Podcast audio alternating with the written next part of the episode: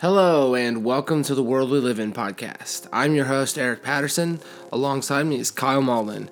Join us as we explore the amazing, mysterious aspects of our planet's cultures, history, and future trends. Hey everyone, what's going on? Glad you're with us. I'm glad to be here. Um, today, I am doing another solo episode. So I'm by myself on a wonderful cool Saturday morning in the South. Um, I just went to my first Halloween party last night. So if you're listening to this, um, it's about that time. It's about that time. I went as Marty McFly from Back to the Future, and um, I pulled it off pretty well. I did. I was impressed. I'm not usually a Halloween costume type of guy, but it worked. Worked pretty well.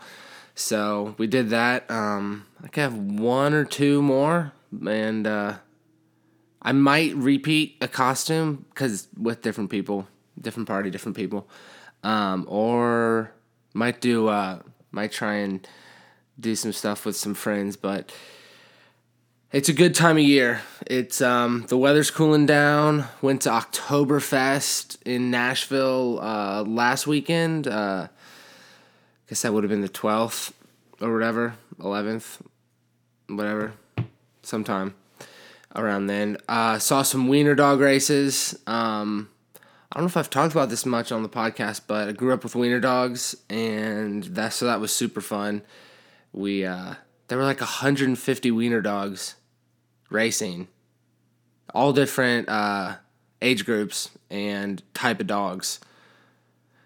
Actually, I think it was just type of dogs, and then there was one group of just like older wiener dogs which was which is funny to see. Because the we I grew up with sisters and we had and one has passed away but one is still kicking and she's 15 so that's still kind of crazy to think about. I never thought I'd have a dog that'd be that old. But yeah she's still kicking still barks at everything. So classic dog. Um but yeah so I have to dedicate this episode to one of my best friends and my longest friend. Um, you know who you are. Um, no need to share names here, but um, yeah, man, he is. Well, first off, I'm proud of you, man. Um, he's making a big boy move out to Boise, Idaho. So this episode is going to be all about Idaho and some of the cool stuff there, some of the history, and um, yeah, just an episode dedicated to to you, man. Congrats, and yeah, we'll get into it. And uh, Idaho's a weirdly placed state because it like if if you if you're familiar with what Idaho looks like, it's got like that big base, but then it like narrows up and crevices in between Montana and Oregon, I believe, or Washington State, maybe more. Well, I guess both, but up towards the top, Washington State, and then you got Canada. So yeah, it's a, one of the weirdly shaped states, especially out west, because a lot of them are square, obviously. The Colorados, Wyoming's, Utahs. Um, so yeah, that's what we're gonna get into, and I'm starting out with something that sounds bad, and it could be, but it's not like bad. So this is called Yellowstone's Zone of Death a legal loophole makes it possible to get away with murder within this 50 square mile section of Yellowstone. So there's a 50 square mile section of Yellowstone um, that spills over Idaho's border into a, basically like a no man's land. It's an isolated spot that like doesn't have many people, um, if any, living there. And it's also missing legislation to prevent people from being charged with serious crimes. So, how does that work? Good question. Um, there's a loophole that has to do with the Sixth Amendment, which dictates that a jury must be comprised of people from the state and federal district where the crime was committed. Because this portion of Yellowstone is in Idaho and the park itself l- lies within the jurisdiction of Wyoming, it means a jury for a crime committed there would have to come from people who both live in Idaho and fall under Wyoming's federal jurisdiction. yeah, that's that's government for you. um, it would pretty much be impossible to form a jury, um, as this uninhabited part of the park is only le- is the only place to fit this criteria. And Yellowstone is a federal, obviously a national park. It's federal land, and the individual states involved have no legal jurisdiction to amend the issue. So, that sounds uh, like a loophole to me. Um, this article from Atlas Obscura um, quotes from a law professor, uh, Brian Kalt, a law professor from Michigan State University. He brought the loophole into the spotlight in 2005 in a paper he published in the Georgetown Law Journal. And he outlined the legal technicalities that um, of this kind of loophole and he sent copies apparently to various government authorities and hoping someone would like figure it out and I don't know either cut I don't know maybe cut that part of the park out or something like that. But nothing happened. Um, I guess it made some headlines but nothing happened on the federal level. Um, and I guess uh, this like zone of death um, inspired uh, a 2008 novel called Free Fire by C.J. Box, and later a 2016 horror film called Population Zero. Uh, the name sounds familiar, that horror film, but I can't put a. I haven't looked it up. So, yeah. I mean, I bet it's beautiful. It'd be unfortunate if someone committed murder in such a beautiful spot, but kind of a weird like little uh, little technicality there. So yeah, um, if you're looking for the zone of death, there it is. Okay, moving on. Yeah, so there's a lot of like weird stuff in Wyoming. It's just like some weird like um I'm only going to go into a few, but there's a Idaho Potato Museum in Blackfoot, Idaho, classic. Um there is Ernest Hemingway's grave, which I think is pretty cool. Um, huge fan, of, huge fan of his work. Um, but yeah, there's like there's a ton of ghost towns. Um, I'll actually go into this one right now. This I found this I find really interesting. Um, so there's a region of Spain. Um, or actually, let me start this way. There's a small section of Boise of Boise, Idaho, um, that maintains um, a unique culture and traditions of the Basque people. So, the Basque people are, or the, I should say, the Basque have inhabited the area surrounding the Bay of Biscay in southwestern France and northern Spain for up to 7,000 years. So the Basque are an interesting um, sort of genetic and cultural anomaly in Europe. They speak a language that um, is unrelated to any other known tongue on Earth, and um, they have distinctive genetic traits that have been traced back to pre-agricultural Iberia. So Iberia is that Spanish peninsula. Um, yeah, and they've uh, the Basque have always been kind of mysterious um, to, to linguists and anthropologists. Um, some some Im- immigrated um, into Latin America in the 18th and 19th centuries. Um, those individuals, it seems, um, have lost kind of the tongue um, and kind of uh, melded into the melting pot that is the New World, was the New World, if you will. Um, but this unique part of Boise maintains um, the a lot of the Basque architecture, traditions, um, food, all that, and it's interesting because that area of the West um, is where a lot of Basque um, individuals that came over here. Uh, that's a lot. That's where they settled. Is um, primarily in Idaho, Nevada, Montana, and California. Um, livestock is the industry that they got in, um, ranchers and herders. Um, and there's a lot of Basque cultural festivals that go on in the West. So I think that's a that's very cool. Uh, but I guess I would imagine the um, the terrain of southwestern or yeah, was it southwestern France? Southwestern France and northern Spain um, is similar to that of some of the western uh, geography. So I guess it does make sense that they uh, they naturally found that kind of, uh, or that they naturally went to that area of the U.S. And it's um, and like I said, you can be more independent out there. So, um, as the traditional Basque culture seems to keep to itself, I imagine a lot of the individuals that came over here probably thought they'd like to do the same thing. So they moved out west. Um, so yeah, this Basque block in Boise, there's a number of small cultural centers and businesses that maintain every aspect of Basque culture. Um, Basque culture is heavy into the culinary traditions.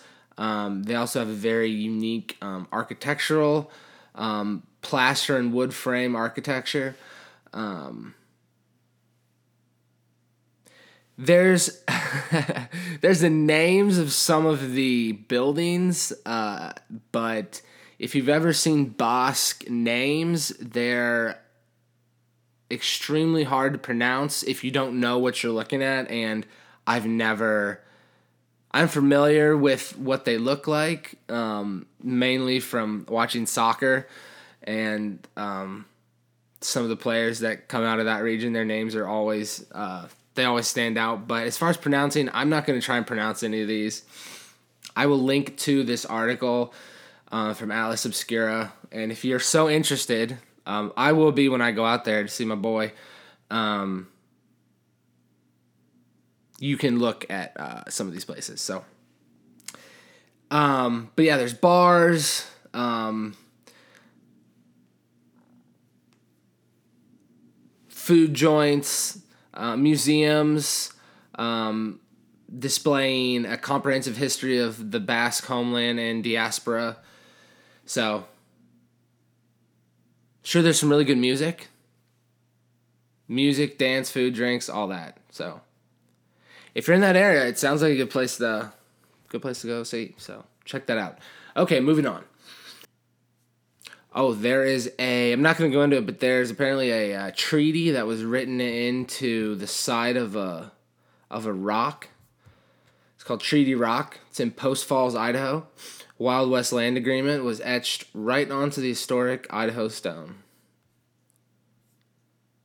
I feel like there's not much to that, but okay, this is uh this is an interesting one. This is called Dugout Dick Memorial. An Idaho legend carved out a cave village with his own two hands. So this is about a man who, in 1948, after more than a decade on the road and riding rails, the article says, Richard Zimmerman got an idea. So his um, this little village that he built with his own hands sits on the banks of Idaho's Salmon River. Um, so yeah, he figured it was time to settle down, so he just decided to do it all himself. At the age of 32, he built this um, cave into the side of a hill. And it soon, um, well, he soon became named, he, he soon became named uh, Dugout Dick. And he, um, he lived there his whole life. Um, he outfitted the cave with uh, with scraps and cast off um, cast offs. Not sure what they mean by that. Then he um, he just kept kept building. Um, he died in 2010. Um, he carved the entire village um, with his hands. He would rent out some of the rooms, uh, apparently to campers and sojourners and kind of like people that just wanted to like live off the grid and hang out. Um, so it was never really his land. I mean, you can imagine when he started building the um, the the village, it, it didn't matter because there probably were not a ton of people out there. But so he was never deeded the land. He was a, this article states that he was pretty much a squatter. Um, however, local authorities and uh, Bureau of Land Management they understood kind of the background of this place and the history of kind of the wanderers and settlers in Idaho, and they granted him lifetime rights um, with the understanding that the land would be reclaimed after he passed away. So the man lived till 94. So cheers to him. Cheers to him. I imagine that was a life of hard labor. And having a grandfather that did, uh, that is 95, 96, that did hard labor. Uh, I, feel like that sounds bad. Not hard labor. He worked. He worked in a factory his whole life. Um, but having a having a grandfather that generation that just really manually worked really hard. Uh, I appreciate. I appreciate the the hard work um, of that generation for sure. So after Dugout died, uh, BLM Land Management came in. Um, uh, unfortunately, they destroyed the the stuff that he'd built, citing health and safety concerns. Um, I think that's kind of bullshit, to be honest. Uh, they just probably didn't want that just hanging out there. I don't. I mean, what? Someone gonna visit it, and I don't know. Maybe something falls on it. I guess falls on the, a person, and then it's their problem. But I don't know. I think that's kind of bullshit. Just, just let it hang out, um, or keep it up. Honestly, I feel like I feel like they could have done I feel like they could have done something better. But um so newspaper publisher uh enlisted all the support he could to create a memorial there. Um, after the bulldozing, there was one small cabin left behind, and with the help of local high school kids and the BLM, a small memorial was added in front of the cabin with signs celebrating his life and his creation there. Um, currently, uh, there's little sign of the former village, um, but the, apparently there's an old wooden bridge and a dirt road to the former site, and you can find the memorial, the old cabin, and the story of the Idaho legend. So, cool story there. And we continue. Okay, um, as I'm scrolling through, there's a potato hotel. Um, you can sleep in a giant potato. Um, if you're into that kind of stuff, I don't know. I I, I prefer to like eat them, um, but I guess sleeping in it would be kind of cool. um, there's the largest outdoor art gallery in the northwestern United States. It's called Freak Alley in Boise looks pretty awesome. Um, it's like a bunch of uh, art painted on buildings. Yeah, just kind of walk through it. It looks like. Uh, okay.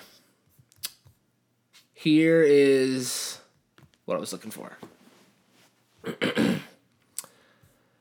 so this is interesting, uh, especially to me. I love um, I love learning about the native cultures um, that originally settled the continent and a lot of their uh, history and folklore. It's one of the things I like to do in my spare time. um, I've been out to um, Pine Ridge Indian Reservation two times and have really loved it there. Um, really enjoyed the people I've met there. Um, it's a different way of life. Um, it is very poverty stricken, unfortunately, and that's a sad part. But that's a whole that's a, that's a whole issue that um, that I've addressed, I believe, on here before. Um, But setting that aside for the moment, um, a lot of the culture and history I have um, I appreciate. I've done a sweat lodge out there, which was an incredible experience. Um, I've seen part of a Sundance, which uh, not many outsiders get to see, but um, my teacher in high school had uh, had had been um, out to the reservation many times and had developed very very very close relationships with some of the um, some of the elders out there, and we were able to do that. So um, that was that was very very insightful and fun to experience as a as a as a watcher participating is a whole uh, a whole other thing that that takes extreme dedication and um, mental and physical fortitude, and I would never be able to do, um, even if I was allowed. So, but anyway, continuing on this. Um, this is called the Heart of the Monster, and this is the land. This landmark is a central figure in the Nez Perce uh, origin story. So in the Nez Perce origin story, uh, Coyote appears in many of uh, the the tellings, and so in the story, uh, in the origin story, Coyote confronts a monster who is eating all of the people and animals. Uh, he tricks the monster into swallowing him.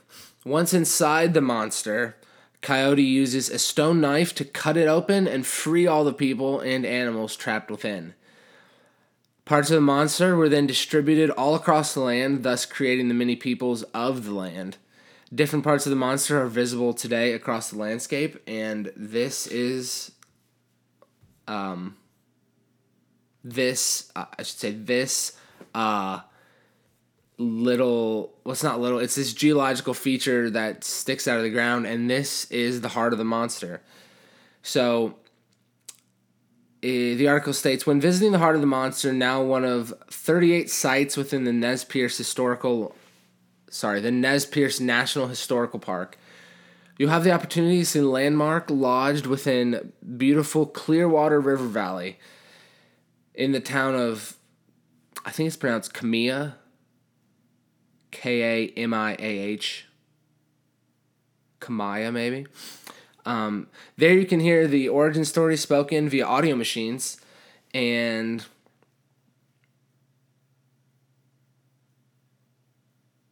and yeah, that's uh it's just it's part of the uh part of the origin story there and they've they yeah, they have some signs explaining it looks amazing. Looks beautiful. I might have to do that. That's very cool. Yeah, I think I'll, when I go when I go out there, I'm definitely gonna see this. Um, and yeah, it's. I wonder how far apart some of the uh, some of the parts of the monster are. I wonder if any of them are. It says now one of 38 sites. I wonder if there are other parts of the monster spread out. I'll have to check that out.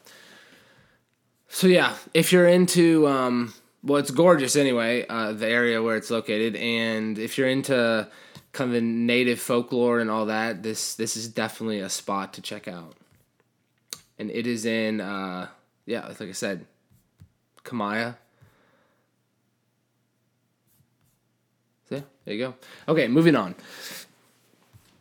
Um, let's see here. Last page. Uh, Boise, Idaho Smurf Turf. If you're a football fan, you gotta recognize the Smurf Turf.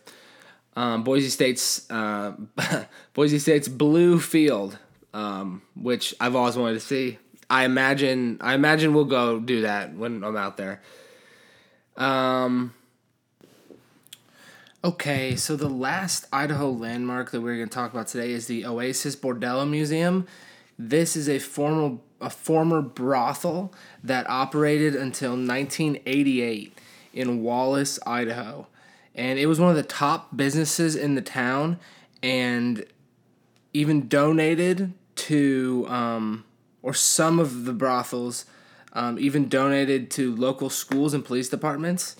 Um, at the Oasis, the Madame even bought the local school's marching band uniforms. So, so because the town was so successful from the mining and prostitution, sometimes the police would turn an eye to its work. And it said that the Oasis had five girls that worked 16 hour days and resulted in an estimated profits of $1 million per year.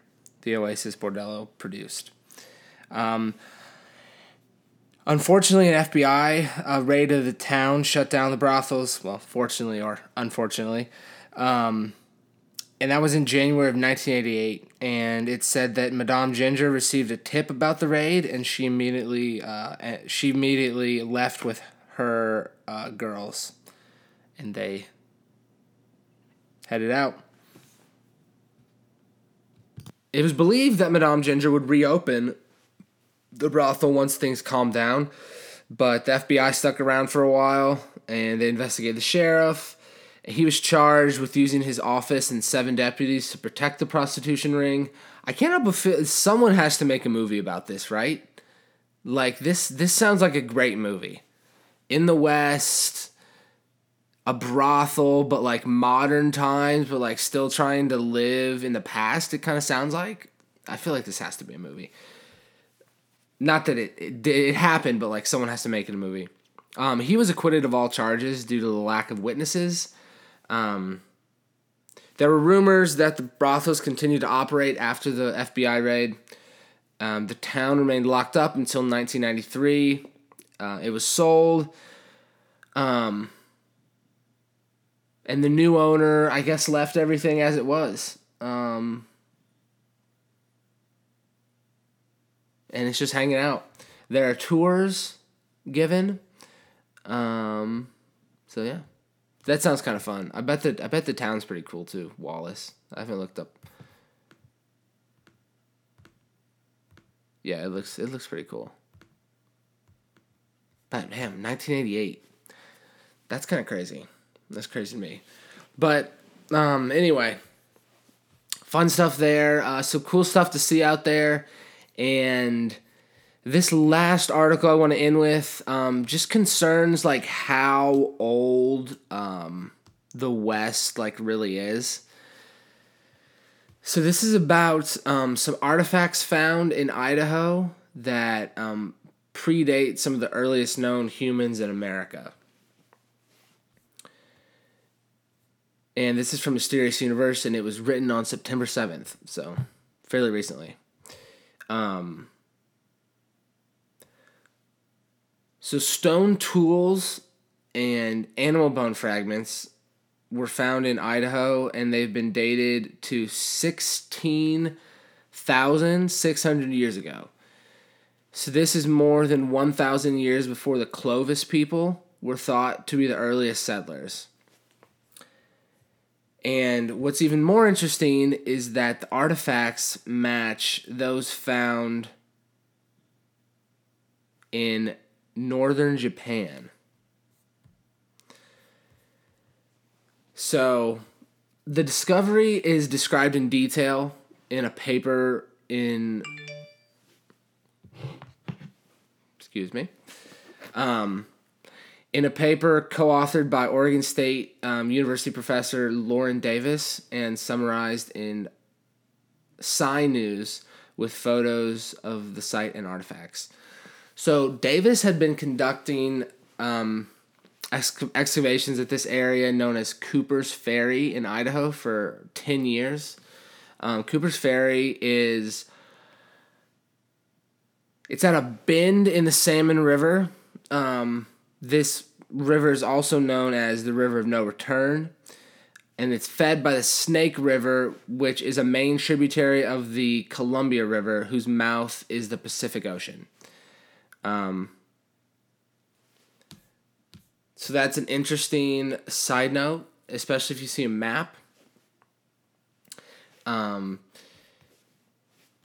but let me explain that for a second. So, the Salmon River um, the Salmon River juts out from basically the border of Oregon and Idaho. So the Columbia River the Columbia River comes out um it's just say it comes inland from the Pacific and the Snake River kind of juts north a little bit and then comes back down and then the Salmon River comes into Ma- into uh, Idaho and just keeps on just kind of like winding through.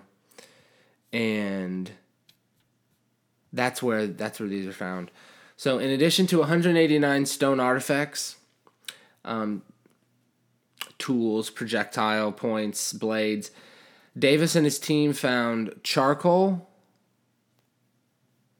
and 86 large animal bone fragments.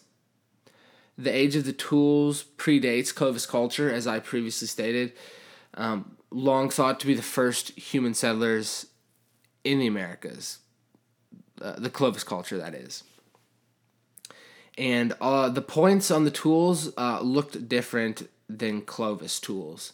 And Davis, obviously being well versed in archaeology and whatnot, recognized that.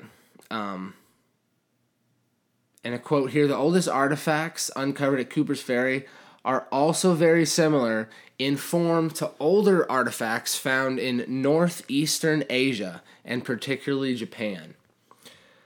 So, this is where I guess the river comes in. Um, a possibility that people from the northern Pacific Islands might have arrived by boat. Um,